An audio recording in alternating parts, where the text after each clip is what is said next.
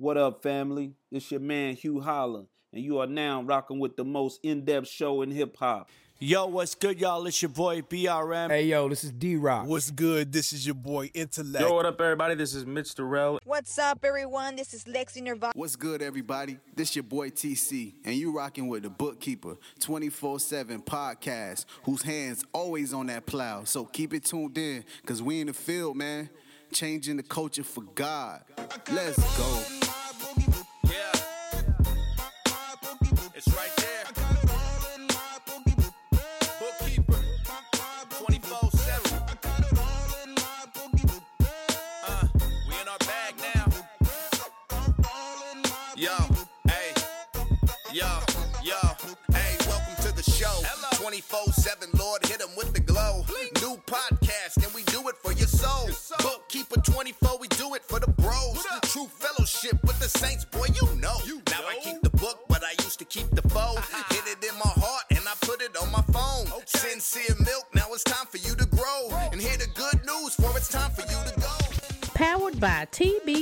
TBK247.com. Welcome to Behind the Mic, an extension of the Bookkeeper 247 podcast with my husband and your host, Daryl Kemp. Behind the Mic podcast is where we dive deep into the latest projects and more with some amazing artists. Today, we have the privilege of sitting down with Verbal Renaissance, a Christian music record label based in Chicago, Illinois. A collection of diverse artists exists within Verbal Renaissance, each bringing their very own unique talents as well as styles to the forefront. Joining us from the Verbal Renaissance lineup, we have Justin Martyr, representing Miami, Florida. We have Aasha Marie, hailing from the vibrant city of Chicago, Illinois. And we have the talented artist by the name of Regenerit, who's also from Chicago. These three artists definitely completes this dynamic collective. Together, as Verbal Renaissance, they're redefining the music scene, placing words and lyrics at the forefront once again. Their passion for artistry and their commitment to spreading powerful messages through their music makes them a force to be reckoned with. Now, on behalf of the Bookkeeper 247, we would like to apologize for our extended break and want to thank you for continuing to rock with us. Don't forget, if you really want to help us grow, smash that like button, subscribe to the channel, and hit the alert button to be notified for the most in depth show in hip hop, the Bookkeeper 247 podcast. Thanks for joining us, Verbal Renaissance. Without further delay, let's, let's go. Let's go. Let's go. Let's go.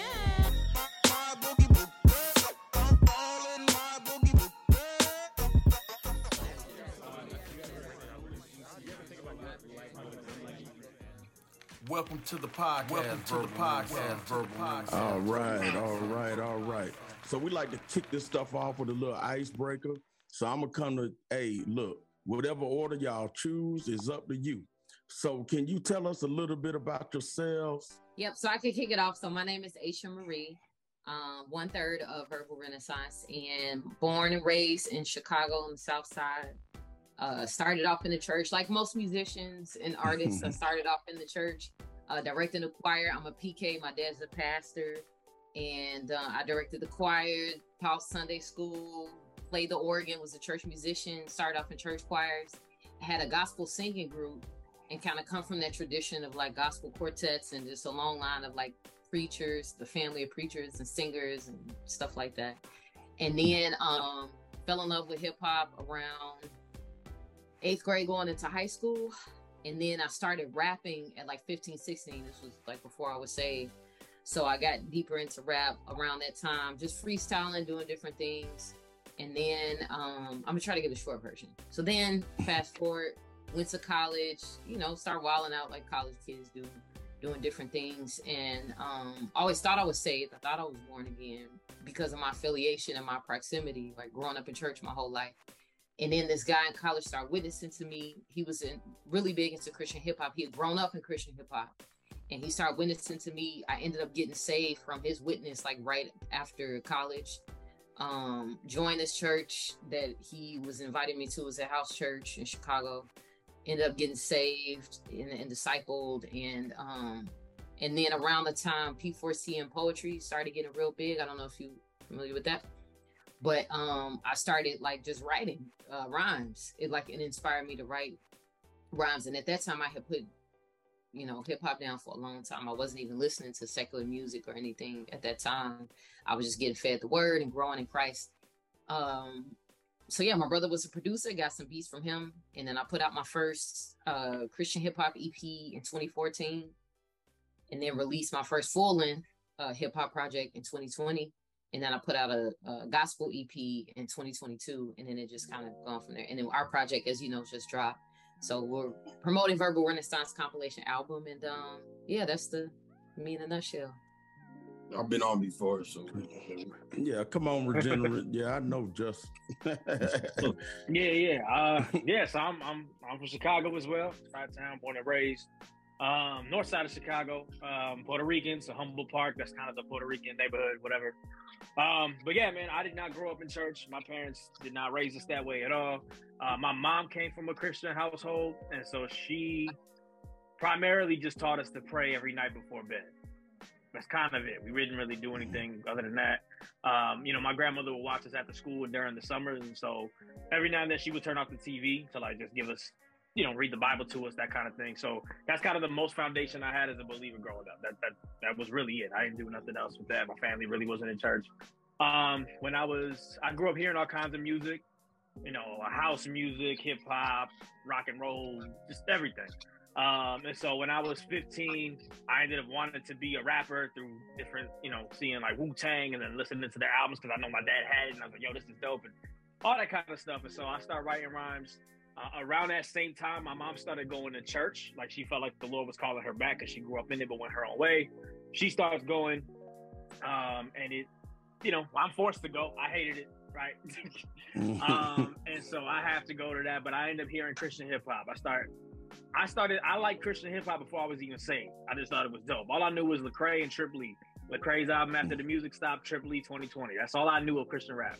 Um, mm-hmm. Eventually, I get saved. Um, and literally, because I knew Christian hip hop was already a thing when I got saved, and I, I had just been writing as like, yo, I want to be a rapper for a few months, like nine months before I got saved. So because I knew Christian rap was a thing, once I got saved, I was like, I'll just start writing like that. Um, mm. And so, so that was that's when I was 16. It's been uh 14 years ago. So literally 14 years I've been doing this Christian hip hop thing. Um, yeah, man, I've seen the Lord do a lot with it. Um, more so recently, 2017, I put out my first project. It was an EP, uh, the Call EP. Um, 2019, I dropped another EP. Been doing a lot of singles, trying to grind with the reels and all the IG content and doing freestyles and entering competitions and all of that. Me and Justin actually met in Bible college, um, and that was part of how Verbal Renaissance happened and connected with him was he already knew who I was. We were doing ciphers all the time. Um, and so, because of all the content I was putting out and that sort of thing, Justin sort of felt like, well, I, I know he's talented, but oh, he also has work ethic. That's someone I want to sign to a label. Um, so again, we've known each other for years. Me, Aasha, I've actually known Aasha longer than I knew Justin. Like, so we've all just been in the same Chicago, like Christian hip hop scene. We've seen each other and stuff. So, um, but yeah, man, been doing this for the Lord for a while and uh, just trying to keep that going even further. The Lord has been lately just blessing it with a lot more momentum. I was on a record with uh, Monster Tarver from GOM. Um, just I got a lot of other things in the works that are pretty dope. Um, but uh, yeah, man, trying to keep Christ first throughout all of it and, and just do this lyrical hip hop thing in excellence for Jesus. Yes, sir. Yes, sir. And Justin, since you've been on the show, man, I want to welcome you back. Most definitely, right? So I'm just gonna ask you, man, just can you explain the origin and the inspiration behind the group name, Verbal Renaissance? Yeah, so uh, glad to be back. Thanks for having me. Uh, Verbal Renaissance. Uh, if you listen to our album, it's in the intro. Verbal just means pertaining to words. Renaissance it means like a return to something. So, uh, you know, if anyone knows much about Christian hip hop in recent years, been a big debate. Christian rapper, rapper that's Christian, theologian mm-hmm. rapper. You got the cross movement, early reach records type versus the uh, maybe you know, current reach records, turn up, just have fun type of Christian hip hop. And it's been rare that I've seen people try to combine both instead of making them enemies. Is there a way we could do both of those styles? And so I do that in my music. And, um, you know, my wife and I, Aasha, you know, we're going on eight years married in a few weeks. So shout out to us. oh, happy um, anniversary. Yeah, thank you. Thank you. Yeah, so uh, we both do music in very different ways, but we love theology and we'll sprinkle that in our music. And but we also like to have fun. Uh, Regenerit, same thing. You know, I had another artist that was previously signed, and there's a, a couple other artists that we're looking at to sign as well. But it's just a label where, you know, I, I just wanted to bring another voice uh, to the field of Christian hip hop that could uh, be serious about the word of God, but also have fun. Like even when we finished our album, my wife made a pretty cool comment that I totally agreed with. She said, "Um, this album reminds me of some of those old uh, lamp mode projects, except mm. there's a lot of, but except there's fun records on here. And shout out to lamp mode, I love y'all. I know some of these guys personally." Not taking a shot, but it was more all serious theology. It wasn't too many songs where you just have fun, have a party to. And so we wanted to combine uh, that world. And so, yeah, I, I, had enough relationships. I've been doing Christian hip hop since 1998, believe it or not. And um, yeah, I've done shows with so many names, performed in other countries and continents, and all kind of experiences. And I wanted to take some of those experiences. I've also been signed to two other labels and bring it uh, a new, fresh voice in Christian hip hop, a new crew that could uh, could do music in a way that I feel isn't being done as often. So serious about the word, serious about theology, you hear that, but also serious about having fun and, and having different genres. So we're lyrical and we're also, um, you know, we want you to have a good time as well. Yes, sir. First, let me let me say this. I think that's a dope concept. The way y'all brought that together, because yeah, that is in echoing in the ears of everybody that loves Christian hip hop are you Christian hip hop or are you uh what's the other one? A rapper that's Christian, right? So I love how you merge that in. And I was actually, and I'm gonna go a little off script. I was actually talking to a friend of mine today out there in Arizona, like I was telling y'all behind the scenes, and uh Desi Yates out there. So I want to give a shout out to Desi. He's a Christian hip hop artist. And even though it doesn't pertain to exactly what you were just saying and how this came together in verbal renaissance, but he was talking about seminary, right? So I know, and I don't know about you, Aasha, but I know that Justin and Regenerit, because Regenerit just said it. Plus, I peeped y'all last interview about y'all meeting in theology school and stuff like that. And Desi was just telling me, and it, and what what it jarred my mind was when you were speaking, because he was just telling me that he just want to know who Jesus is and you can get lost in seminary and things like hmm. that. And I remember when my pastor told me before I was about to go to seminary, which I haven't went yet, but he was telling me when you do go, just hold on to Jesus, right? So I think that that merge that y'all are talking about and the way that the concept and the name of the group about this Christian rapper, about theology rap, about can you have fun on records? and everything like that. At the end of the day, we're Christians. And I think that every style, whatever you say, whoever like it or not, we should represent Christ to the fullest. But it's not like we can't have fun. I'm a I'm a San Antonio Spurs fan, even though I got a Portland hat on. Or I'm a Cowboy fan, and don't y'all dog me because I know y'all up there in the shower, Justin down there in Miami with the Dolphins, right? But it's they act. Some people act like I can't even go to a Cowboy game. I can't even go to a to a baseball game if I want to, or, or whatever it may be.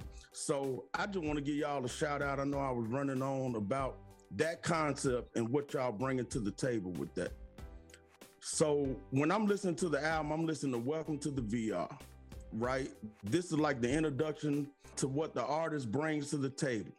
So I have a question. How do you decide on who goes on what track or who goes first?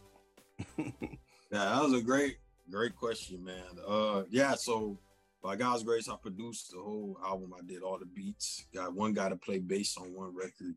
Um, yeah, shout out to Chaz and Bradford, Chaz and Anomalies. He's out in Nashville. Um, but yeah, I just uh, what we would do, you know, I'd have a beat I present, you know, and uh, thankfully everybody was feeling all the group beats, even though it, it might not have been a beat they would have chose, like if it was their own project. But everybody, at least, I was like, all right, here's a a beat that I think we should all get on. Everyone was feeling it, and then uh, yeah, sometimes I'd have an idea like, oh, I think you should go first. You should go first. Or sometimes we'd have a writing session, and then you know we would just all together come up with the order. Um, and then I wanted to like it to be different, like each song, because you know there's been some group projects I've heard it's so predictable. The biggest name or whoever mm-hmm. created the label, they always go first. They do every hook, and I was like, I don't want this to be that way. I want it to be unpredictable. And then even though it's kind of pattern like cross movement albums where there's solo songs, there's some songs with a few of us, there's some songs with the whole group. So, you know, I kind of left it up to certain people. Some songs people heard the subject matter, they didn't want to be on it. Other songs, you know, so it was kind of uh, you know, kind of all came together and kind of put that put that together. Yeah, I think that's dope too because when you're talking about your album, and I asked that question, I mean, you got like some reggae tones on there. You all got some spoken word on there. You got some rap on there. Hey, I know this later on, but I even heard like a throwback beat in there, right? or what are the songs that I'll ask y'all about later? No spoiler alert, right? So I think that's that's dope. And also with you all being a group, right? so constructive criticism. Some people know how to give it, some people don't. Has there ever been a problem like that when it comes to constructive criticism with you all? I would say, like me and my husband, like he's because he's my husband, like off, like behind the scenes, he's more uh hard on me like than than other people because you know we're married and he knows me so i had to do I did like um a couple of I did maybe like one rewrite. Like he heard something, he was like, I know like you can do better than that. And during the course of this album, you know, I, you know, become a new mom and I'm trying to figure, I'm trying to balance my time and figure out, you know, you know, writing and adjust to, to everything. So I was just in a weird season um, you know, with the writing and just being able to create content. And so he was giving me like construct, constructive criticism behind the scenes. And even on my solo song, we we tailored the the hook to kind of fit more. Like we found like a compr- a happy compromise, like with the hook, because mm. he gave a suggestion. I didn't like it, like at first, like I didn't. Know, and he's been trying to get like a lot of times it's like he's trying to get me like out of my comfort zone and like even like amongst the group like i feel like uh like how nelson and justin rap is not like how i rap in terms of style like we have very very different styles um hmm. even mm. a lot of the, like like nelson's the, Regenerit by the way yeah, Regenerit. and, even some of the like production that they would choose, I would choose, and like vice versa. Like we just have a lot of different ideas. But I think too, like when when you're a part of a team, there's just this aspect of like being a team player. And, and I know that sounds like cliche, but it's like, I don't know. I think it's something in Christians that's kind of innate. Like I'm willing to die to myself to mm-hmm. for sake of the group, and so I don't mm-hmm. hold things up, and also so that we can move towards progress. So I think a lot of it, like like we had our little squabbles behind the scenes, like nothing too intense, but it's just like me getting outside of my comfort zone. Because when I create, I like to create kind of like by myself. Nelson is like that too. Nelson came from a group. Regenerit came from a group setting and he was like, "I'm never doing that again." So even him being a part of, mm. and not not because of I don't think any bad experiences, whatever, but I think just mm. he just used to. I mean, you could correct me if I'm wrong, but just kind of find on your own and just create it and just going. And then you know, but it's different being in a group. And Justin is my husband, but he's also the label head, and he also is the producer. So there were a lot of things he was, you know, calling a lot of, uh, you know, shots and and not like anybody's being controlling or possessive, but just really like someone has to lead. Someone has to take the lead or things aren't going to get done. So there was a lot of constructive criticism, like back and forth too. Yeah, like there was some people, hey, can you change this? Or I want to come in on this part. Or some there's some beat switch ups, and some people were like, hey, switch it up here. And in my mind, I had it at a different place, and I had to adjust. Or, um, you know, there was a, a mixing thing Regenerit wanted that I thought the engineer could be better. He ended up using a different engineer because I felt the one engineer was trying to take a shortcut. You know what I'm saying? Um, and so you know things like that. But yeah, Regenerit. Yeah, yeah. I think um, I, I, would like to think I was the most agreeable for each record. but I mean, I think like there was there was there was a record where I kind of just tried something. Like my delivery was a little bit more sloppy. And I, I literally I said to Justin like, "Yo, let me know what you think about this. If, if you're like this is trash, I'll re-record it a different way." And sure enough, he was like, "Yeah, that ain't it. Do it again." You know, so like some of some of it was I was just trying some things, and I'm like, "What do you think?" And you know, and I was more than willing to just like, "All right, I'll switch that up if you're feeling it." Some of my verses, like I know I bodied that, that's staying like that. I don't care what nobody says. Um, and then, some, and then, uh, like he mentioned the the engineering thing, I had one engineer do it. I I literally already like sent them like like yo, I'm gonna pay you, I got you. And then Justin was like, nah, I think it could be better. So I hit up a different dude. And mm. I was mm. willing to take that L because if it's for the greater, the betterment of the project and the record, and like, let's do it. You know what I mean? Sometimes I, I, I think in the music industry, sometimes you do that you might pay somebody and it still ain't right. You're like, nah, I'm gonna just take that L with that money and like I'm gonna make this sound right, like it needs to. Um, but yeah, it was a lot of that kind of stuff. Even like as far as being challenged to push out of my comfort zone. If you listen to my records, it is very. I, I like don't talk before the song starts. Mm-hmm. Justin was like, "Hey, can you say this part before the song starts?" I was like, mm-hmm. "All right, fine." Like I don't like to do that, but again, little things like that, I was like, "Yeah, I can do that. That's fine." You know what I mean? So um, yeah, I think I was very so like Aasha mentioned. I, I started with a group when I initially did that. Like, like I feel most people do, but I started with a group, and I think what happened was over time I realized I was the one who really had the passion for music, and so in being in a group, it was like guys who didn't take it that serious, and so it was like, oh, this is ultimately holding me back because y'all don't have the same drive I got, and I really got to do this. So that's what inspired me to start doing things by myself, which I've now learned I work really well that way. Like I'll be working on stuff and not telling anybody. I'll just drop it. Mm. All right, here it is. Like I, I, like to work kind of in secret like that. I just I just go.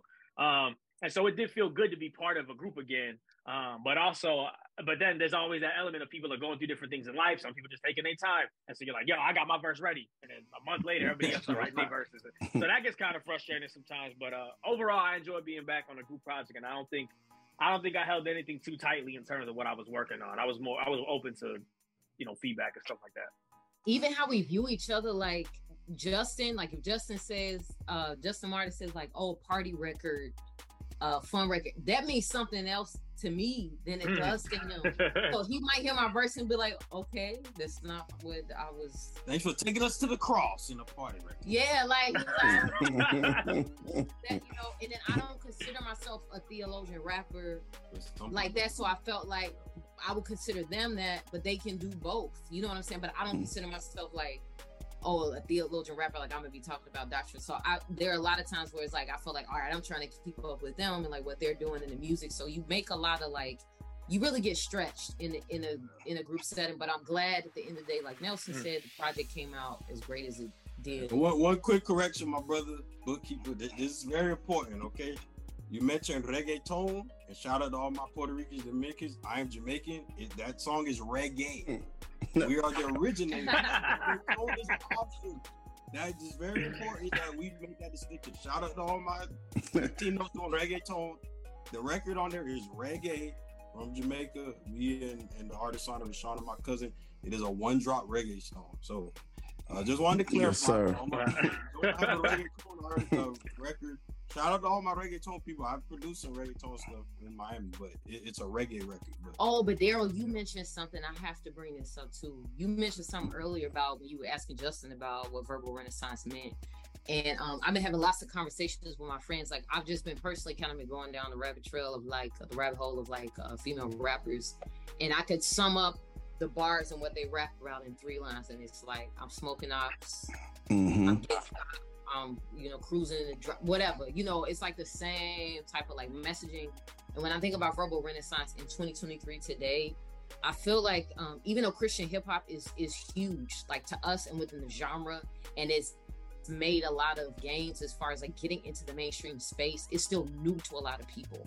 Especially when you think about like your local geographic area, like your you know your region or your city, it's still like undiscovered because there are a lot of places we go perform and like kids or people come up to us like, oh my goodness, like I didn't even know this was a even thing. other Christians. Yeah, even other Christians, like the, the things that you do. And my and I, my siblings, I was kind of my brother. I got so I have like um, there's a huge age disparity between me and my older siblings and my older siblings are like fascinated that like I, you know, that I rap. Church rap. And so my older brother, I was like coming out the house. We had a family gathering. He was like, "Yeah, man." He was like, "My sister, you know, she a gospel rap." I was like, "Bro, we don't really say gospel rapper like that." I mm. said we say like CHH Christian hip hop. He was like, "Oh, that sounds better." I was like, "Yeah." so it was kind of like about it but it's but in a sense it's like it's something new and it's fresh and a, and a lot of people like in my family and my friends they're fascinated because they're like how you rap about Christ and about God and you're so passionate about it. Like it's mm. it's appealing, it's compelling. So when I think of verbal renaissance, it's like we aren't spewing what the world is saying and condoning like sin and their approval of sin, but it's something new, but but it's the gospel and it's things pertaining to God that is clean and it's family friendly and like you know what I mean? Like it's it's mm-hmm. something that is that is new and cutting edge in the sense that the mainstream this this type of uh, language and this lyricism is not pervasive as far as the things that we're talking about. So to me, it's like a it's it's much more you know meaningful, and I feel like for people who really are in Christ that are doing this genre of music, they should really go hard with it and push hard with it because the world needs to hear it because it can lead to gospel conversations and you know point people to Christ. The things you said in your prayer and uh, but that's really like what verbal renaissance means to me because even beyond this project i would want the same for my individual project the same with Regenerit's the same with his is for it to be that verbal renaissance that people find it interesting. Because i'm sure justin told you like and i learned about christian doctrine and theology from christian hip-hop same with me like i was mm-hmm. amazed when i first heard christian hip-hop and i think it, it had that impact like on all of us. And so we just kind of share that affinity for the for the genre Yes, ma'am. Yes, ma'am. All right, now look, Regenerit. Before we move on, I need you to look at me. Don't look at Aasha and Justin. Just look at me. I'm gonna ask you a question. I'm gonna ask you a question.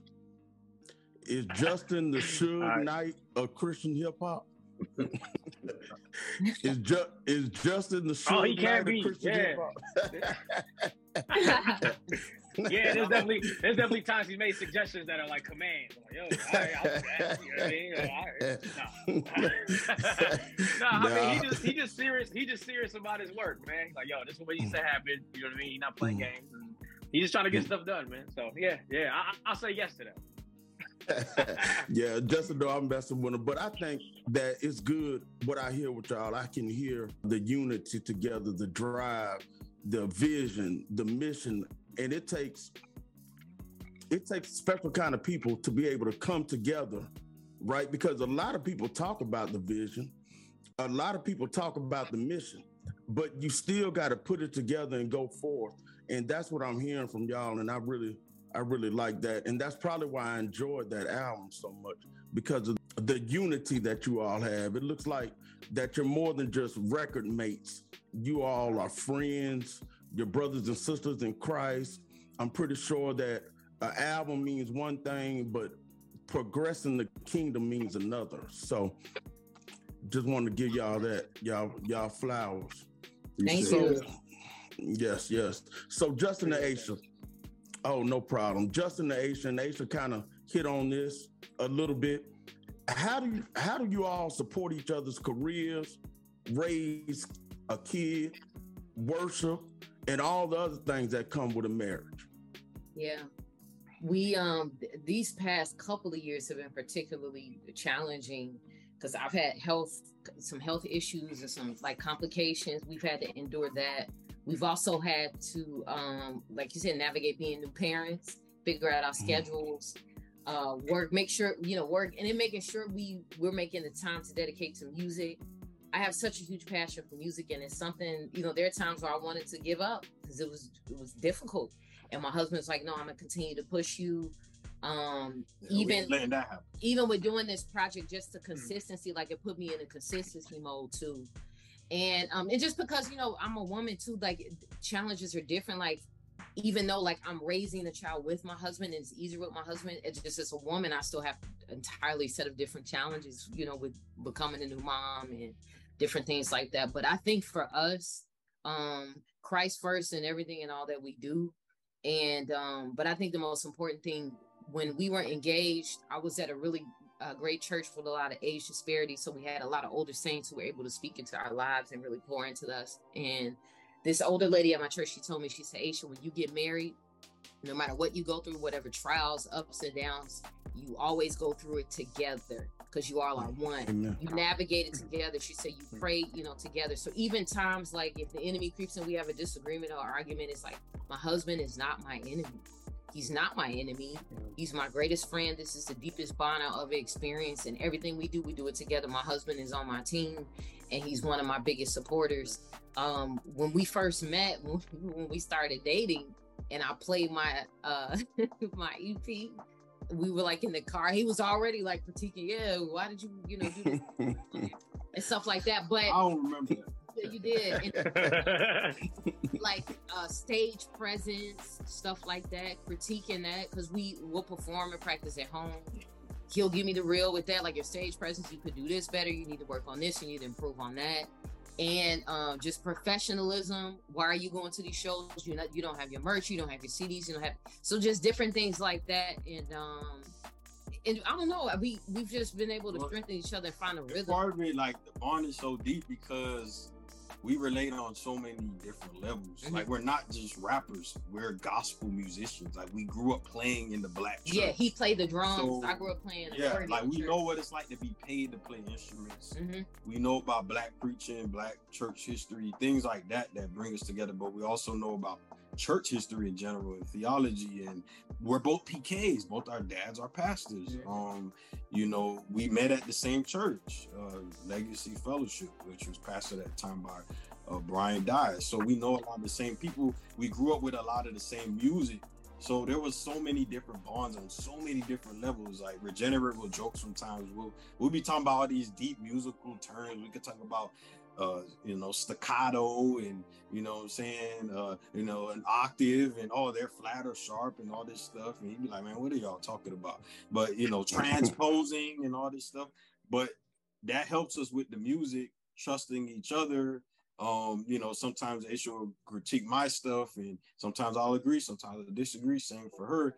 But it's good to have someone who knows music. Also, if she have a late night studio session, I'm not tripping. I get the industry. If I have a late night studio session or a show, or she have a show, we're like the the typical couple is they're not both artists. So you know, one don't get it, the other, but we both get it. We're like, oh man, we know how to engineer this and that. We know how doing a show and how much longer it could take if you sign autographs or you meet with people and or going out to eat, you know, and we do stuff together all the time as well, but it's not always possible or sometimes she's booked, sometimes I'm not. So it's actually fun, man. I actually enjoy it. Um, you know, obviously there are drawbacks, uh, both of us doing music just because, you know, maybe if only one was doing it, maybe childcare would be a little easier. And then sometimes people try to pit you against each other, like competition wise, like, well, I like your husband music more. I like your wife music more. Well, I mean, hmm.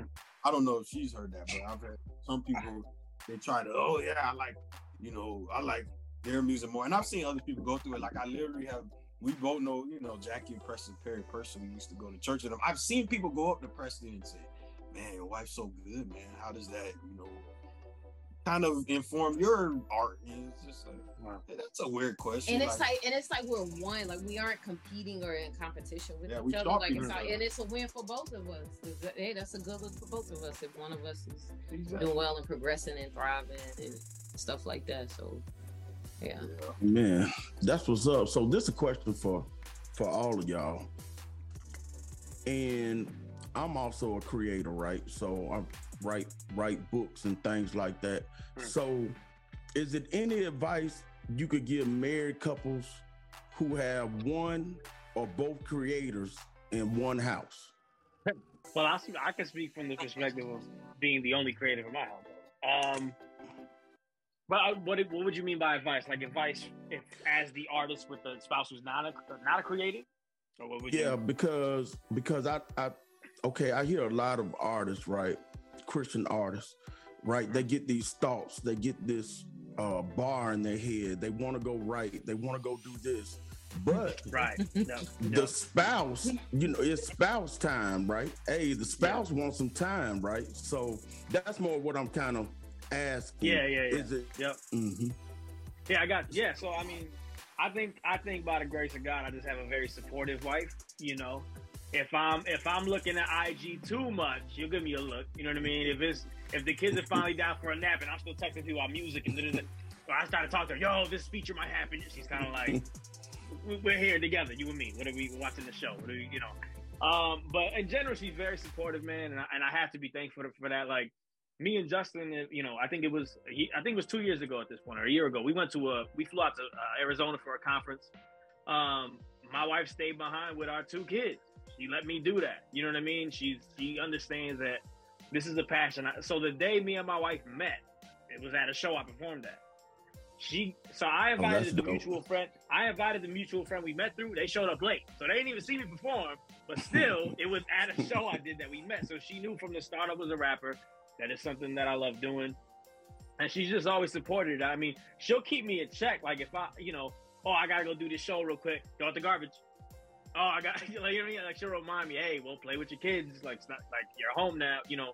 Um, so so on my end, I have to be very conscious of that because it is like the example you gave, where I'm like, man, I could be writing right now.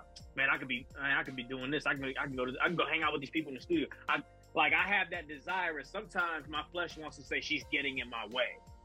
But at the mm-hmm. same time, no, you have to lead the household, and, and if you're a believer, especially, you understand that you have a greater calling towards your family, and that and that your family is actually more important than anything you're doing with music at all. Um, so yeah, you just got to set those those boundaries and those priorities the right way. Um, yeah, that's that's about it. Yeah, and I would say don't neglect, don't ever neglect your family for ministry for ministry because your family is your first ministry, which means you don't want your household to be in disarray because you're pursuing a dream and you're neglecting them to do things like set, like you said, you know, in addition to setting the boundaries, you know, set aside time. And then the, the spouses who aren't into that need to show grace and um, allow space for you to do those things. Because I think, like, I know in addition to God giving us gifts and talents, like we do have passions and desires that are God given. And we need to learn how to steward that time well and to put time into Can I add can I add one more thing to that too? Mm-hmm. Another thing, artists, if you if you have a spouse that's not a creative, you gotta understand that they're not. Because there are times that I'm like, very excited about a show or a feature. Yo, this person, my wife don't know who those people are. Like, it, it, doesn't mean it doesn't mean nothing to her because she doesn't pay attention to the genre in that way. So like, I'm so then I, at times there's been times where I've been upset because she doesn't she's not excited like I am. I'm like, she doesn't know who this is. You know what I mean? It's like it doesn't. Mm-hmm. And so so that's where having other artist friends comes into play. I'll text at this point. I know to just text my guys who do know. Yo, I'm I'm gonna be on the song with this. Like because I used to like get mad about that man, she don't even care about my art. No, she just doesn't know who that is. It, it don't mean the same thing to her. It doesn't, you know what I mean? Uh, so be mm-hmm. gracious in that aspect too. But and yeah. again, yeah, never sacrifice your family for a dream. I've seen tons of artists do it, ministers, preachers, whatever, and then they lose their family. And then a lot of times they lose the art platform as well, and you lose everything. And it's like that's not mm-hmm. worth it. And even in scripture, you know, it talks about if you can't take care of your own household, how can you take care of the household of God? You know what I'm saying? So you know, ministry, family is the first ministry, number one. And if your family's struggling, people, you can't be afraid to take breaks from music, man. Maybe you don't, hey, maybe you need to take a three year break from putting out any music so you can reconcile with your family, you know, you know, or hey, take the money for that music video and, and go on a vacation or something like mm. that. Um, and so yeah, because you know, it's like I want to be present at home and to pay attention to the, the, the, you know the gifts that God has given me, which is like my husband, children, and things like that. And you just it's, it's like I don't want to be this fantastic artist that's getting a lot of praise and stuff, but my family hates me. I'm not like who, who wants that? And when I stand before the Lord, He's going to ask me. You know, He's He wants to know what did you do? The, the husband I gave you, the children I gave you. So it's like really putting that first and then making time for you know for music just setting aside time to do that Hey man, before we cut to this break, y'all really helped me because I be in the middle of a chapter. I be like, babe, can I please get this chapter out? you know, but this this weekend they really wanted me to go to the fair with them. I, am raising two mm. 14 year old twins with my uh with my wife, a boy and a girl, and everybody wanted to go to the fair, so I had to kick everything dad wanted to do to the side mm.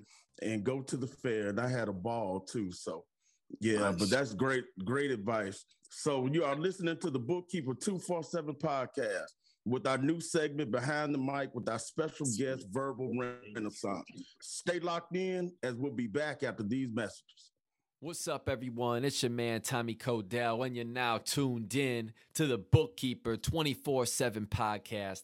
We're on a mission to change the culture for God by flooding the music industry with the good news. Make sure you go and check out my new single, For the Lord, featuring Calvin Cooper and Austin Carr. It's out on all platforms, especially the music video. You can stream it now on YouTube. Enjoy the show. Hey, yo, what up? It's your boy Joseph from Good News Music, and I'm rocking with the Bookkeeper 24 7, all day, every day. Check out my new project, No Slides in the Day Room, available everywhere, June 23rd.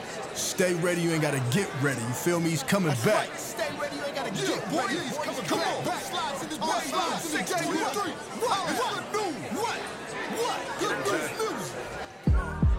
Don't talk about it, be about it. Joseph in the Bible, man, I used to dream about it. Dream about Saved by grace, now I sing about it. Into the world of Pamela Douglas, where life is a roller coaster ride of emotions, from heartache to hope. Follow Pamela's journey through love, loss, and everything in between in the pages of the Pamela Douglas story by Daryl Kemp. In the first chapter, you'll find yourself transported to the town of Birmingham, Alabama, where the Douglas family grapples with poverty and family tensions.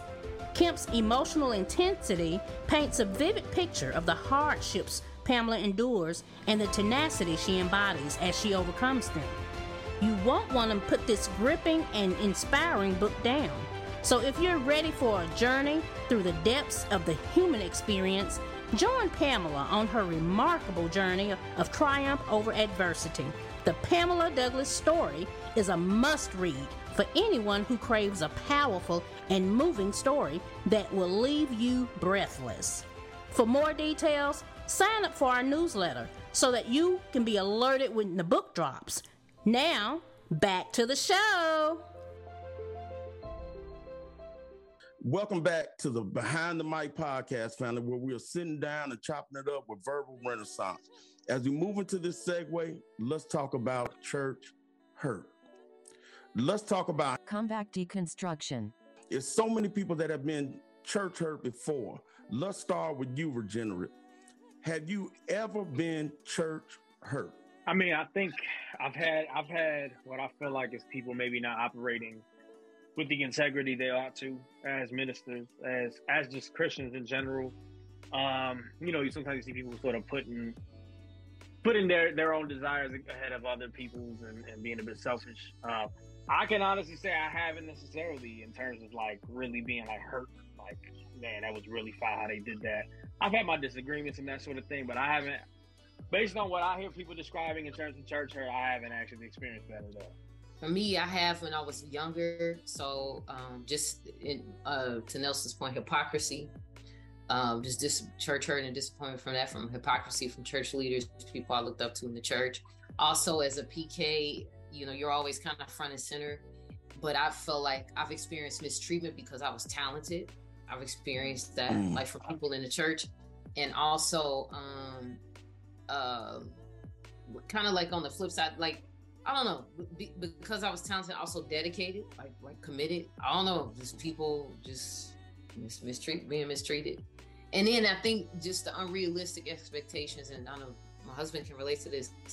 When you're RPK, the what's it, the expectations that are put on you, um, to like to be perfect or to be kind of flawless and it's just like that's not reality like i'm a kid i'm growing up i'm experiencing temptations i sin Uh, you know, to I feel like I never sinned in a public way to bring shame on my father or you know my family or anything, but just kind of experienced those things, but but much younger. Unlike my friends who have experienced it like as adults and things like that, because I got saved at 24 a, a light bulb went off and, and and so much more in the sense that um, even when I got saved early on, I experienced church hurt, but I knew that the Lord was with me through it and He was growing me through it. So I had a, new perspective and a new lens in which to view that, you know, through. But yeah, our song deconstruction uh, speaks to some of this. Uh, yeah, I guess similar to Nelson. Um, more church disappointment and hurt. I've always kind of, in some ways, kept pastors and others, even though I, I'm a pastor and minister, at a at an arm's length in the sense of I didn't put them on a pedestal. Probably because you know my dad's a pastor growing up, so everyone else called him bishop, pastor. He's dad, so I see all the mm. flaws. So I wasn't impressed. Like some people would be so impressed, and I'm like, I live with him every day. I, you know, I, I, see, I see him in his underwear. You know what I'm saying? Like, you know, or like other big name pastors or whatever artists. At a young age, I met some famous people, so I wasn't as impressed. So I think one reason I haven't had a church hurt, though there have been hurtful things, scandal, other stuff. I've just always looked at people as human. Yeah, have I been shocked by what some people have done? Sure.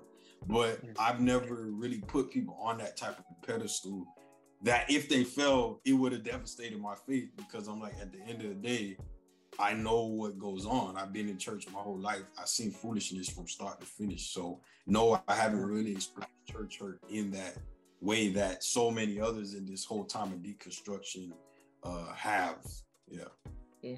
And I feel like, I mean, even if I if I was like super disappointed to the point where like, oh man, you know, I'm done with these people, like it wouldn't cause me to walk away from Christ because yeah. God has been too He didn't do that. Yeah, Jesus mm-hmm. has been mm-hmm. too good my life and just so much when you spend time in the word and spend time laying on your face before the Lord, praying and crying out to God, and God is working through his word and through the Holy Spirit it's just like that's that's you know that's sustaining that um you know perseverance of the sake through disappointments through hurts and trials. And it's a part of uh, our cross we're going to experience hurt and pain and uh disappointments and letdowns in this life but christ is still good. He's still on the throne you know as they say he's still ruling and reigning and abiding in us so and hmm. nothing can separate us from his love i think that realization too being rooted and grounded in that, like nothing can separate us from Christ. He has us in his hand. He hasn't lost anyone. Just that realization as a Christian is such a for you to be rooted and grounded in that is such a safe place. Amen. Amen. You speak about being lied to, hurt spiritually, physically, emotionally, sexually, and deconstruction of faith. Comeback deconstruction. So how do I deal with people? people who have deconstructed. Yeah, you know, it was interesting putting that song together because um, I come Regenerit and I came from two different perspectives on it, but with the same goal in mind. My perspective, I'd say, is more of a shepherd pastoral, where I'm trying to talk to the people who've been hurt. I see it, I acknowledge it, but come back, man. Like we're here still. Like, you know, don't go off and ruin your life because I've seen that happen so many times everyone I've seen leave the faith, they're worse off. They they get divorced. They're you know they look all skinny. You know, hey, praise God for change your diet and everything and take care of your body. But man, they be looking like I, I think you went too far with that, brother. You know?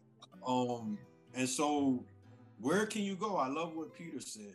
You know, when when you know uh, Jesus had the 72 and a lot, a lot, of them left. He's like, hey, y'all finna leave too. And Peter's like, where can we go? You have the words of hmm. life. I'm like, please show me a better way than the, the, ways of Christ. Show me a better worldview to answer your questions. Show me, you know, and it, and it doesn't happen. Like usually, you know, well, I don't know either, but uh, let's let's live not knowing together. I'm like, well, that's a waste of my time, brother, because uh, you don't even know. You done left the truth. Now you're telling me that you're don't even there's no truth to find. So then let me just stay a Christian. Why'd you leave then if there's no truth anyway? So you might well have stayed. Um, so yeah, I, I just try to listen to people. I, I try to love them. In my experience, the first couple conversations are easy to hear them out. Why'd you leave? What was the problem?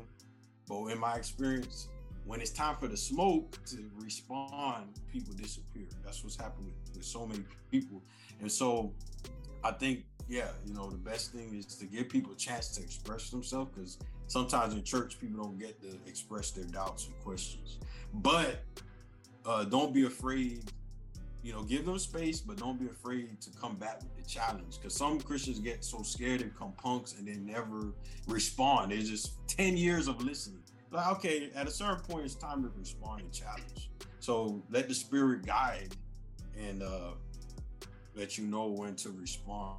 But be a good listener though. And it might it might be uncomfortable. You gotta hear some tough stuff. And it might be some months before you can respond. But I think it's good to hear people out, let them express their doubts and their hurts. That's what's up. Aasha, coming back to the fold is a different process for each individual. As the one trying to point that individual back in the right direction, where's your starting point? My starting point is to have a conversation, is to reach out and possibly schedule a sit down. Um, I've had this happen with a lot of friends, and as Justin said, sometimes they like ducking and dodging you. Maybe they don't they're not ready for the challenge or they don't want to be challenged. They just kind of want to go off on their own and just be solo dolo and just not have anyone challenge them or come at them. Um, but the few instances i have had um, just sit down a phone conversation to hear them out to say hey what's going on notice you've been posting this stuff you've been saying wild stuff you've been antagonistic against the church and against the scripture one friend, I went on a long walk with her and we talked about it. And at the end of the day, we agreed to disagree. But I let her know where I st- where I stood biblically, and I let her know that I think that you're wrong according to what the scriptures are saying.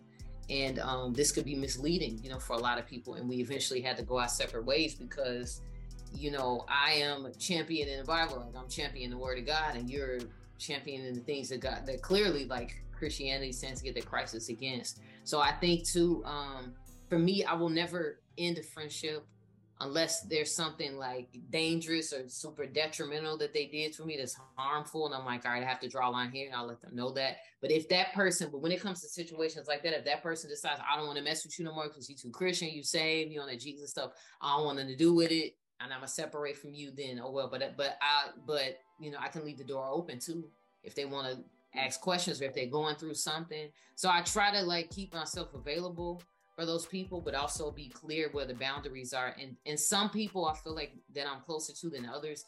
It's like I must let you know I love you, but I disagree with this, and you need to know. So anytime you bring this up, just know I'm not condoning it. I'm not rocking with it. This is where I draw a line. When you come around me, if you bring that up, I'm not entertaining that. You know what I'm saying? Like I feel like some people and and like Justin said, some people think Christians supposed to be punks and whips, and it's like, no, I'm putting my foot down. Don't bring this up. You know, like mm-hmm. you, you might catch these hands. I don't know, but don't test me. You know what I'm saying? I'm drawing a boundary, but also don't try me at the same time. Too. Mm-hmm. You know what I'm saying? Because some people mm-hmm. they they try to get real ignorant, like with Christians, and it's just like like come on, this is this is unnecessary and uncalled for. But I think for the people that you love, you're gonna pursue them. You're gonna argue with them. You're gonna be going back and forth because mm-hmm. you love them and you want you want to win them back. And how do you win them back? You gotta go there. You gotta say the hard things. You know, I, I, we call it, you know, the RTR, risk the relationship conversation.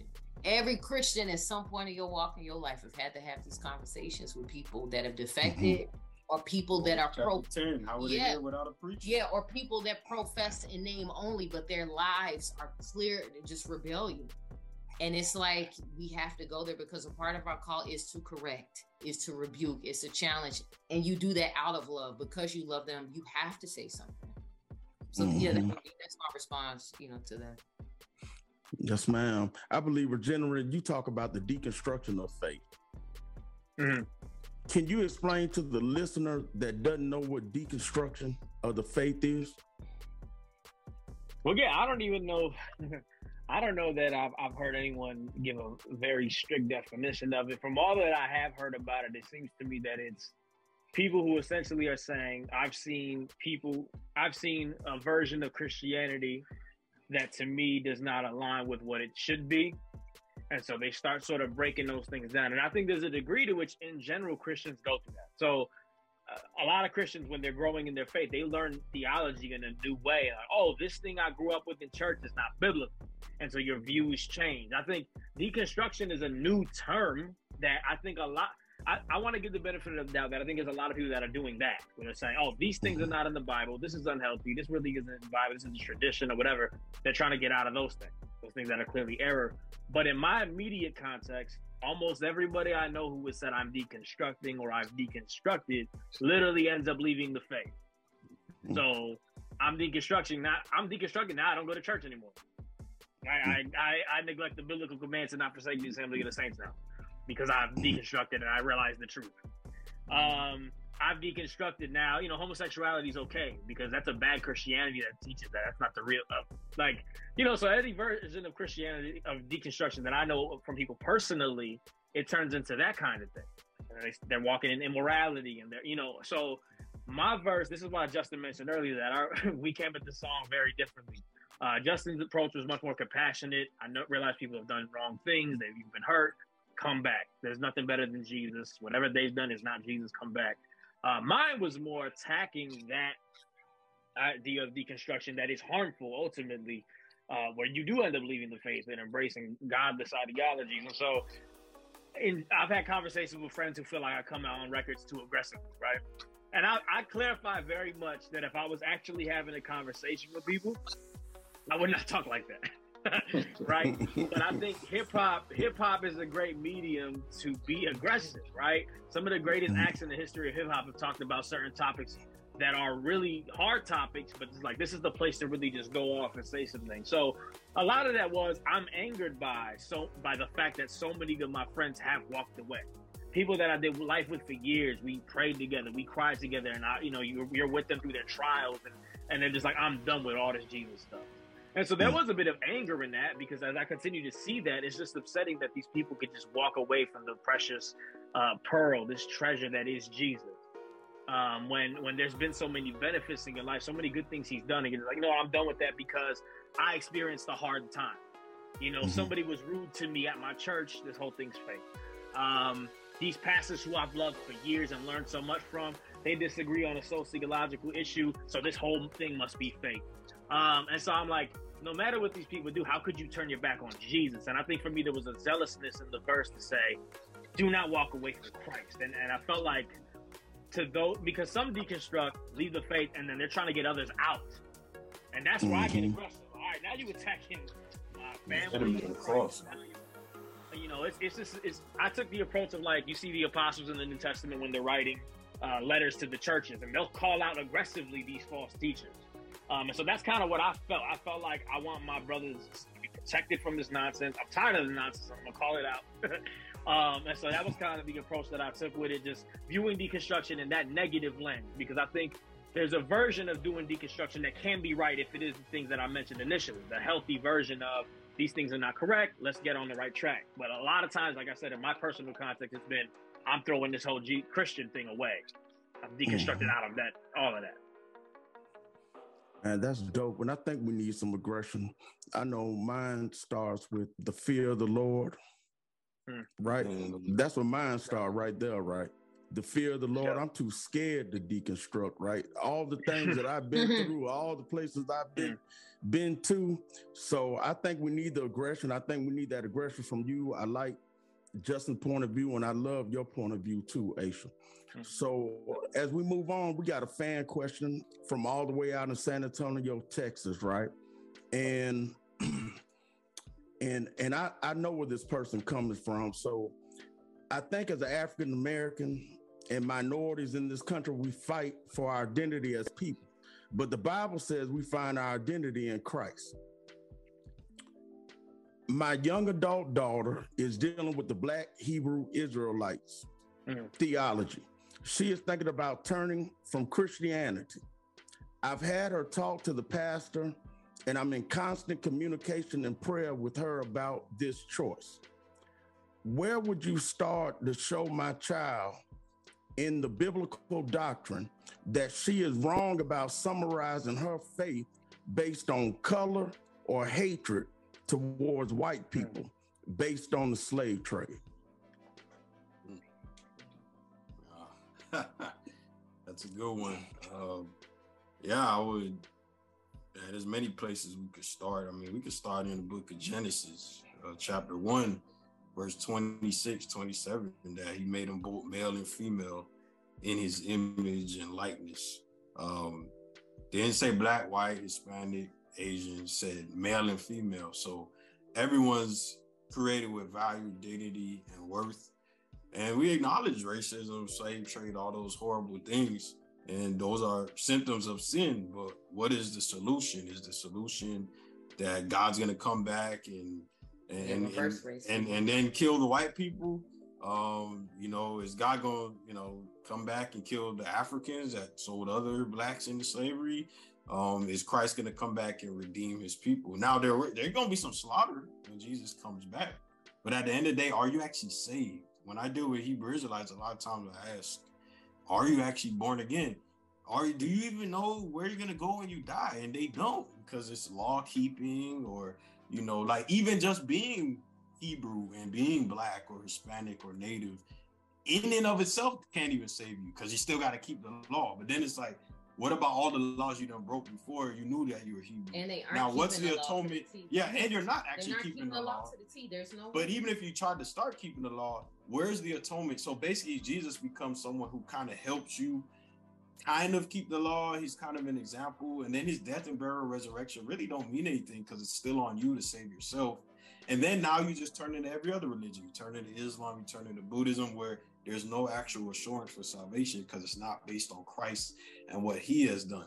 Now, again, we have the right, we can call out things that are going on in this life, but we also have to balance living life in the light of eternity. That as long as we live on this earth, there's going to be some kind of issue with what's going on. Blacks killing blacks, whites killing blacks, blacks killing whites, Hispanics killing each other, natives, all these things are going to happen. So, what is the solution? Is it hating the white man? Okay, is that going to make you maybe that make you feel better for a little while, but that won't save you or change the world that you're currently living in or bring you salvation. You still need to be born again. You still need to be saved.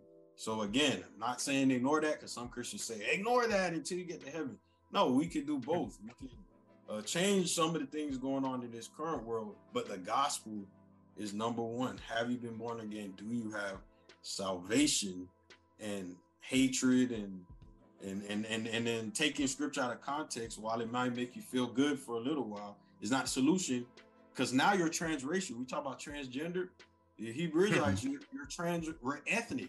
You're pretending mm. you're something else that you're not, and then you're then then you want me to go along with your gimmick, like a man saying he's a woman or a woman. No, no, you're crazy. You're either a man or a woman. There's only two genders. And I'm not going to go along with your foolishness. I'm going to stand on the word. In the same way, I'll acknowledge racism, slavery, all that, but I'm going to stand on the word that Christ is Lord. You need a savior. He can save you. Be saved. That's number one. And let's, you know, walk together after that. And it's a different gospel. Yeah. I mean, it, it's an entirely different gospel. Scripture says if someone comes to you, an angel comes mm-hmm. to you with different God, let them be accursed because it, one if they're just appealing to your ethnicity it has nothing to do with the focus is off christ already it makes you a god or a little demigod that's a sin mm. in scripture but also it doesn't tell the complete full story and even just for her being an african american young woman our history did not begin with slavery let's start there our history did not begin with American chattel slavery. That's but that's the lens through which they're viewing everything, and then there's this retaliation of reverse racism out of that. Like and if I would even show her stories uh, of women that's not a, a cult that uh, religion or a cult that is favorable towards women. Women are in bondage, and a lot of those cults too.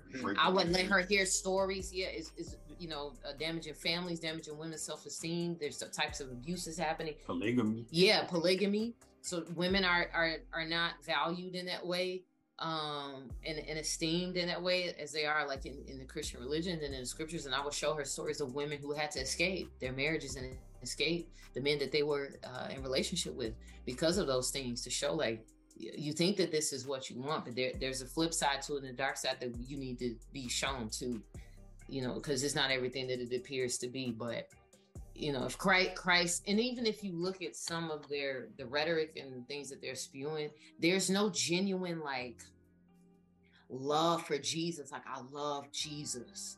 I honor him and i want to serve him and i want people to be saved it's all you know it's like about the black men and the elevation of like ethnicity but there's no genuine like just love. You, you, don't even feel it. It doesn't even come through their preaching and their communication. And they won't even like if I were to, they won't even really like speak to women openly and publicly. Like, you know, they, so it's there's just a lot of considerations that you know she needs to kind of take into account before being a part of something like that. If there's a, so if there's two things that I could contribute even scripture to that as well, I think one, Paul lists all his stats essentially, and he calls himself a Hebrew of Hebrews, circumcised on the. He's he's he's talking about his ethnicity here. He's the true people of God according to the Old Testament, right? He's a Hebrew of mm-hmm. Hebrews, and as as he lists all the things that would make him righteous from a human earthly perspective, he says he counts all that as loss for the sake of knowing Christ. It's all nonsense. So like even to have the right ethnicity according to man, he says that doesn't mean anything because Christ is what ultimately matters. So again, we don't say ethnicity does not mean anything. God made us that way for whatever reason He saw fit in His sovereignty. Those things can be celebrated culturally. Whatever is in our culture that is not sin, because humans are inherently sinful. So there are elements of our even in hip hop, as we're rappers, we know hip hop has a culture that has many sinful elements, but we can see those things that would honor God and take those. So ethnicity is not we throw that out the window and it doesn't mean anything but it doesn't mean anything in the context of where your identity ultimately ought to be, and that's Jesus. Um, second one I would like to touch on is that in the Old Testament, man stealing is condemned by death. God's law condemns man stealing by death. Um, so inherently, off the bat, the Bible, God's word, God condemns the transatlantic slave trade. God mm. inherently condemns that. So regardless of how in history people have missed you know, misinterpreted that and misused that and abused it to to enslave people and act as if God promotes that. Uh, what does the actual word itself say? If you simply look at what people have done with the word, you're going to have a lot of abuse. That's what all these cults are. They simply take the exact same Bible we all have and twist it to mean something distorted that they want it to mean. So, so that's another thing to get into what the word is actually saying, as opposed to how people have distorted and abused the word. Amen. Amen. Amen. And I hope that answers your question out there to one of our faithful listeners. I'm going to say this before we move into this break. I know in Chicago, big cities, New York, Baltimore, LA, uh, Miami, wherever it may be, right? Houston, San Antonio, Dallas, stuff like this is common, right? And I'm down here in Birmingham, Alabama, and one day I'm I'm going in, I'm going somewhere, I went to the Nike store and this guy stops me and says, you know, are you being a slave to that white Jesus? And you know, so I'm I'm kind of looking at him right, you know, and I'm like, you know, white Jesus, you know, what is that? You know, where you coming from, brother? You know, like that. So I hear him out, right? So the first thing he does, he goes to uh Deuteronomy and he's talking about the curses and you know that little section in there. So I can't lie to y'all. I had to go home and do some homework, right? Because I love the Old Testament, but I wasn't prepared right then, right? Even though I know the white Jesus syndrome and all that, you know. So um, I went home and I said, you know what? Uh, next time this happens to me, I, I see where the mix-up could be. See, everybody is talking about the curses, but they're not talking about what the people did to get to the curse. Mm-hmm you know. So when I'm reading Deuteronomy, I'm like, you know, that's it in a nutshell. We've always longed to know where we're from or this or that and this and the third. But that still don't change God's word. That still doesn't change that Jesus died for every single one of us. Right? You know, that doesn't change none of that. Uh, for the Gentile and for the the Israelites. So it doesn't change any of that by fact. So that's where I'm at with that right now. But I appreciate y'all answering that that for hey, our listener out there. Yeah, real quick, can I give a shout out to you? I want to give you some flowers, bookkeeper, because man, we really we've never met, but this is the first brother, and I've been in Christian hip hop, you know, like over you know going on 30 years or whatever. I mean, you have given me a number. We actually like text outside of just music, and it was just off like sending my music, you know, one time, and I was kind of impressed that this brother wanted to build a relationship before he does interviews. Like that's very rare. And now I get it. People don't maybe make the time to do it or whatever. But I want to shout out to you because man, you a real one, man. Like you actually want to get to know people, love, serve people, and I see that heart in you, man. So I appreciate that because it's more than just music or just getting up to do an interview. Like you actually want to uh, invest in getting to know people and and just doing things the right way, man. So God bless you, bro. Flowers to you because uh, I appreciate that. And I thank you, and I appreciate it. Like I tell everybody, like we were talking in the beginning of the podcast, are you a Christian rapper or are you a rapper that's Christian?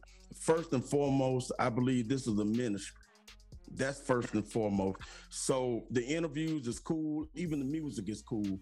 But my main thing is building relationships because, like that long race, that well the the marathon it's a marathon it's not a short race it's not a sprint it's not uh, as old and fat as i am now it ain't even 100 meters anymore right but it's a marathon and i know that through these relationships and interviews i'm gonna meet some people that's gonna i'm gonna be able to reach out to when i'm crawling right when i'm doubting when i'm just out there on a limb when i'm letting Satan just rule over me, right? So that's my biggest thing as a as a person. The bookkeeper is cool as a ministry, but as a man of God, when when my kids getting on my nerve, when I don't know how to approach my wife, you know, stuff like that. I like to I want to build relationships with some real believers for them challenges in life. But I appreciate you acknowledging that, just really do. Yep. So you are listening to Behind the Mic podcast with our special guest, Verbal Renaissance. Stay locked in as we'll be back after these messages. We have a new way you can seed with the bookkeeper247.com to help us grow. Head over to the website, click the merch button, and pick out our newly better quality design t shirts. Enter the promo code behind the mic and get 10% off of your purchase. Also, you can help us grow by dropping a comment and sharing the podcast. Make sure you hit the subscription button to be notified for the most in depth show in hip hop. This is Kyle Kemp from the bookkeeper247.com. Music represents our uniqueness, our freedom, and helps define who you are. Good music is art, expression, and good music is always personal. The Bookkeeper 24 7 understands the influence music has on our lives. So, on our website, we have the best Christian music for the culture. If you'd like to submit your music or videos to our website, we have the link in the show notes. Now, back to the most in depth show in hip hop with my dad on the Bookkeeper 24 7 podcast. Welcome back to the Bookkeeper 247 podcast with our new segment Behind the Mic, where we exclusively discuss what's behind the lyrics, production, software, scriptures, and the mindsets of the artists while preparing for their projects. As we continue with this diverse group, Verbal Renaissance, let's continue to talk about their debut album, Welcome to the VR. The Word of God. The Word of God. Love that song. Aasha, look, now I'm paraphrasing, right? So, because I ain't no rapper, so I'm paraphrasing. You have in there, no matter what version of the Bible I read, my Bible says my mm. Jesus Christ was slain, right? Love that. Love that. Thank I'm you. in- yes, I'm interested because me and my pastor had a discussion about different versions of the Bible, and our conclusion was whatever version the Holy Spirit can translate, communicate, and convict you in is always the best version for you. So my question is when people say stuff like this version is better, this version is corrupted, this version is the real word, and etc. What would you say to them if asked which one is better? hmm So, well, the first thing that I would say is that one, we know that like you know, God is the author of all scripture. All scripture is God breathed and inspired. There are people who will make mention of like lost books, like uninspired books, books that weren't included in the original. There are no lost books of the Bible because the original canon is the original canon. Everything that God wanted us to know from Genesis to Revelation was purposeful and intentional and included because those are the books that declare and point to who Jesus Christ is in his redemptive work. And that's the whole point of the Bible. And I think a lot of times people miss the forest for the for the trees because they get caught up caught up on like what's not there or what it doesn't say instead of what it what does it say. And even when you study the gospels when you look at the bible you see uh, from genesis to revelation that everything is pointing to a redeemer to a savior that he was prophesied about. Shout out to Shai Linne on his album. He said the, the old testament is christ concealed the new testament is christ revealed. And that sums up the scriptures and what it's about. And I would say uh, the best version is the version that is declaring who Jesus is and pointing us to salvation. But also, when you study, it really goes back to Bible study. Like when I study, I look at different versions. So ESV, CSB. Now, I'm not saying don't don't consult the uh, the New World Translation, like Jehovah's Witness Bible, or the Cepher. Uh, the Cepher is what the um, the Hebrew Israelites uh, look at, right? Because those mm-hmm. are not it's it's not uh the inspired word of God. Like it's a, it's a twisted book. Like it's twisted. It's, it's entirely different. But different versions, you know, uh, ESV, CSB, NLT. When you study, sometimes you want to learn like an accurate um, kind of rendering of, of a verse or something. Like it, it might say it differently in a way that you can understand. So I would say read the version that that you can understand. But when you study to look at those different versions and compare them and contrast, but they're all saying the same thing. They're all saying the same thing. The interpretation is going to be the same.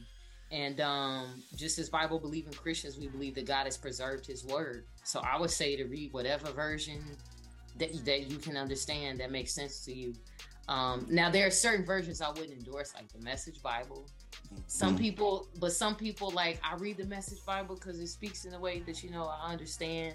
I wouldn't endorse that, but at the same time, um, I'm just excited that people are reading the scripture. you know what I mean? Mm-hmm. Like mm-hmm. people are reading the scripture and have an interest in the Word of God, and they want to know what it says and know how to apply it to. And um, you know, whenever we read and we're reading with the Holy Spirit and we're reading um, so that not only we can understand it, but we can apply it to our lives. So I don't know if that answered the question, and I don't know if my brothers, my husband, my brother want to speak into that, but um, that's what I would say. Like I read the ESV, but I also have KJV at home. I also like look at different versions because, especially if I'm going to teach or I'm studying, like I said, there might be a, a verse that um, communicates it in a way that I really understand or breaks it down further. So, yeah, that's dope. Yeah, I got multiple versions of Bible uh, in this house as well, depending on what I'm going to, whether I'm going to teach or preach or whatever, right? So, but you'll find just, they don't disagree with each other, which I think is my point. Like, oh, they, yeah. they aren't disagreeing with each other. You know what I'm saying? Like, mm-hmm. saying the same thing. Yes, ma'am. Yes, ma'am. Same song, Justin, Justin, Justin. Now, look, I'm with you, bro, especially when you said the word trumps what Trump says. but living in Chicago and you drop the next bar saying that even the word trumps what Obama says, Man, did you have to hire some security or something to walk around the streets of Chicago after dropping the bar like that? yeah, I had to I had to give it to both sides so no one could accuse me of being uh biased. So I had to I gave Trump so I had to give Biden and Obama some smoke too. I mean the funny thing with Obama, he'd be loved, but people in the hood, they not worried about Obama. Most of them are not even voting. They're just trying to survive and, and live. So uh yeah, I mean, man, like they're building the Obama library and all that, but I ain't gonna lie, since I've been here, I, I don't hear people bring him up that much. And he still got a house like maybe eight minutes from where we live. But yeah, I think uh yeah, things are just so different, like under Trump and now under Biden. Like maybe if I was here, because I moved to Chicago 2012. So his last four years. So maybe if I was around 07, 08, when he first got in office, 09, maybe I would have felt more of the Obama love, but to be honest, people barely, I barely hear anyone bring him up. They more will talk about the mayor and stuff a lot of times than yeah. the, the president or whatever. But uh, nah, I never had to hire no security, man. Um, but uh, yeah, you know, I love wordplay. I love to have fun, lyricism, and all that. So had to throw shots in both ways. I like what Ice Cube said: left wing, left wing, right wing is part of the same bird. That's how I feel. Yeah. yes, sir. Regenerit. What about you, man? The word of God, man. What what what did your part in that mean to you? Yeah, man. I, I just think uh, it, it, was off the same lines of like the deconstruction thing, but also, I mean, I'm I'm really big on evangelism, so street evangelism specifically, right? So you just go out, you talk to whoever, try to give them the gospel, but really you're just trying to have conversations with people, right, to get to the point of giving them the gospel. And you just hear so many weird worldviews. It's like even on social media now, especially, you see so many people that mock the word of God, laugh at it. Oh, that's not real. But then they go try to tell you how to be a Christian. Mm-hmm. Then they go. Then they go try to tell you what the Bible says. Yep. Mm-hmm. But the Bible's a corrupted book that's nonsense and don't make no sense. But like, oh, here's what it says: you should live. or they're trying to disprove you to faith. Oh, do you eat shellfish? Oh, do you have uh, clothing with two mixed fabrics? Like, yep. you don't even understand the context of that. If you want a Bible study and figure that out, let's get it in, right? But you don't want that because you don't want the pushback.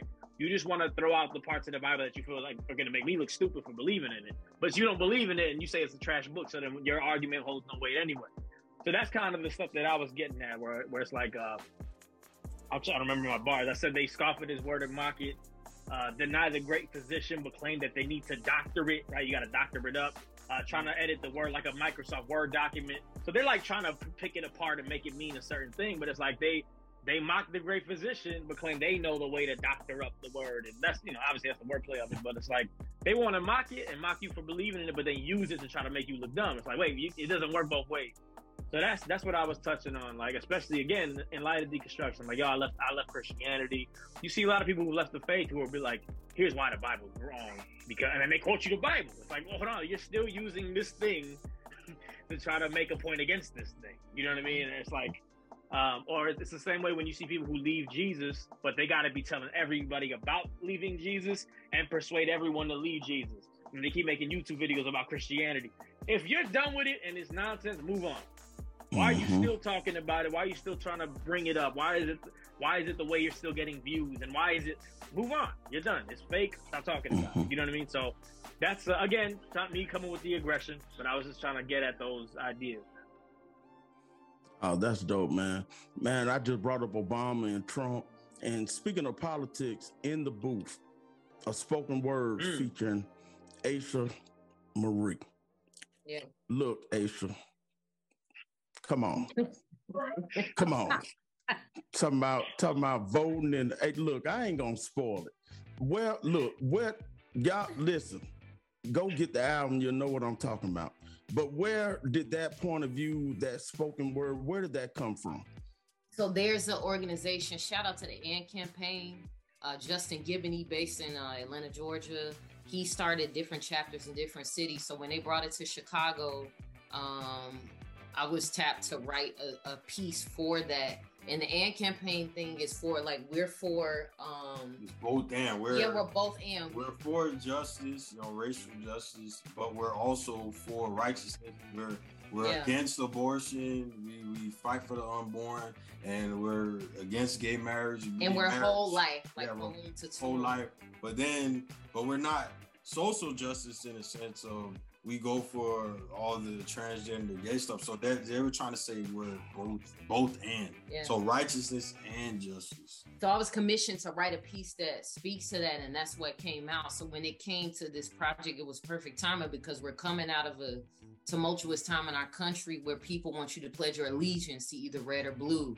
And based on what you say or how you respond, you might get lumped in a certain category. You might get maligned and sidelined, like we don't rock with you because you endorsed this person you voted that way. But my pastor, he preached a sermon and um, it, it sticks out in me and Justin's minds because man, it was just so amazing how he explained for the Christian um, carrying your cross, and he had two crates and um, he was like the cross doesn't fit into either one and he was basically mm-hmm. saying like as christians we stand out and we don't fit into these boxes and these categories and things that the world has because god called us to be salt and light and in a lot of ways we make people uncomfortable because why we're going to stand on the word of god at the end of the day so in the booth, just kind of speaks to like you can't try to like cut me down the size by demeaning me as a christian or reducing me to like just X, Y, Z, this is who you are. But it's like I'm who God says I am. But at the same time, it's like I'm standing against sin. But at the same time, I'm simultaneously standing up for righteousness. So that's what I wanted to communicate with that piece. Amen. Regenerit, struggle till I die. that seemed like that song was more personal for you. What do you want the listener to get out of that? Man, that Christ is worth suffering for, man.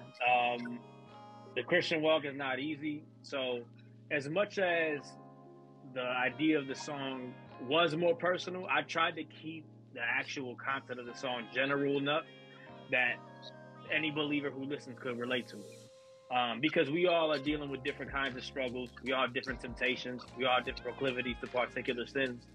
Um, and so, but but the reality of the Christian walk is we are all tempted, right? Jesus came mm-hmm. and was tempted just as we are tempted, right?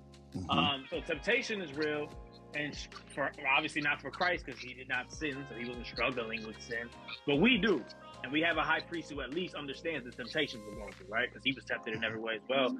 But again, I think I think at the end of the day, every every level of walking away um, from the Christian faith, when people walk away, I believe that the Bible is clear that one, they went out from us because they were not of us. But truthfully, it's people give up in the fight against sin. They're just tired of the same thing over and over. They're trying to deny themselves, but they just want this thing so bad that they say, you know what, I'm giving into it. Um, and there's a degree of, when you look at Romans 1, God giving people up to the sin that they just keep going after, right? God eventually, mm-hmm. all right, go ahead. Um, mm-hmm. And so I just think struggle till I die was just the anthem in terms the, the mindset of I'm struggling, but I will struggle till I die because Christ is worth that. Mm. It gets tiring. You get tired of the fight. You get tired of failing and falling into that same sin you've been dealing with for a decade or more, right? But He's worth it, right? The righteous man falls, gets back up 77 times, right? Like like that fight is worth it, and that's all really that I wanted to drive home with that. I wanted people to know like he's worthy. The Lamb is worthy of all of your suffering, all of your toil, um, because at the end of the day, as you mentioned earlier, this race is a marathon, right? Mm-hmm. um, mm-hmm. I like to think it of as like a, a hurdle run, right? When you jump in the hurdles, you're gonna keep falling and tripping on some of them hurdles, but you keep going, and eventually you're gonna hit the goal line.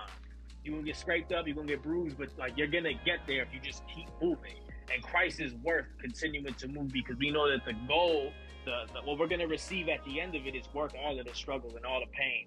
Um, and, and like Justin touched on earlier, where else shall I go? If I'm, you know, I'm tired of struggling, where else are you going to go? There's nothing more mm-hmm. precious or greater to delight in than Jesus Christ. Um, and so, yeah, that's that's really what I wanted to push with that song. And hope I'm glad when I hear people say it resonated with them. I had somebody say, "Yo, this song defines the season I'm in right now. I needed this song." I've heard things like that, so um, it's always a beautiful thing when you're able to put your own struggles on blast and God use that to minister to other people. Amen. Amen. As we get ready to wind this podcast down, welcome to the VR, y'all debut album, Verbal Renaissance. What is the overall message you want the listener to get out of their first experience with this album? Uh, it's a great question, man. I want the Lord to be glorified, and I want you to enjoy Him mm. with us, be edified, and enjoy Him.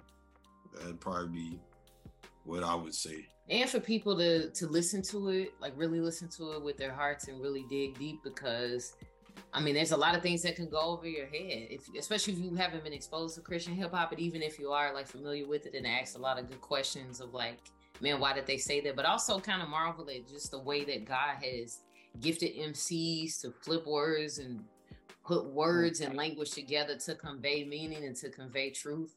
Like I think it's really just amazing and just how like God uses wordsmith MCs and, and musicians to just man, like he said, glorify Christ and make much of him.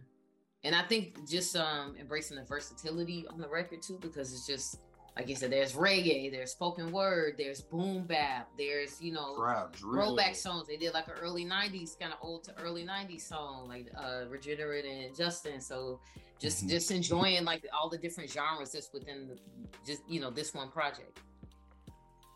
Yeah, we didn't even get to the throwback. When I put that on, my wife just I don't know where she went, like back to roller skating days doing the limbo or something, right? yeah, yes. Man, that's great. So where can everybody find this album, find y'all music? Yeah. This album's on every all the platforms: Amazon, iTunes, Spotify. Uh, I got physical CDs selling through my website as well. We'll make that announcement soon. Yeah, everybody has their own social media as well. We have our own solo records as well. But uh, welcome to the VR specifically, uh, YouTube, everywhere that music is is bought now nowadays.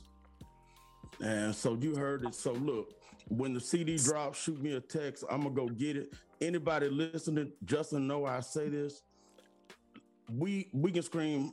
I love what my pastor say. We can scream hallelujah, get up and jump all day in church, right? But when Alabama power, that's our power coming down here. They don't take them hallelujahs and shouts and amens. That's what that cup get passed around for, right? so when the CDs drop, you be the first to let us know. Y'all go out there and buy them. They putting out some great music. We need to support our Christian artists doing this thing out here. This thing is not free. It takes time away from the family. It takes money to create different things on different projects. So y'all go out there and support these artists and be able to support them financially because trust me, they they can't make it off Spotify and Apple Music alone. So y'all remember that when you listening, when you streaming, and like Bizzle, and the words of Bizzle, Bizzle said, uh, you can stream it, but go buy it and then stream it, right? So right. Yes, yes, yes. Y'all go out there. So I want to ask y'all, what's next for y'all as a label, individually? What can we be looking forward? And I know we're in the world. Y'all just dropped this major project. Uh, how many songs on here, Justin? Uh, we got uh, 18 tracks on there. Uh, Eight. About 16 songs, uh, intro and a, a skit. Uh, we got a gospel skit on there. So yeah, but 18 tracks. That's right. And we're in a world of impatient fans. So I'm just asking y'all as a whole, as a label, as individuals, what can we be looking for next?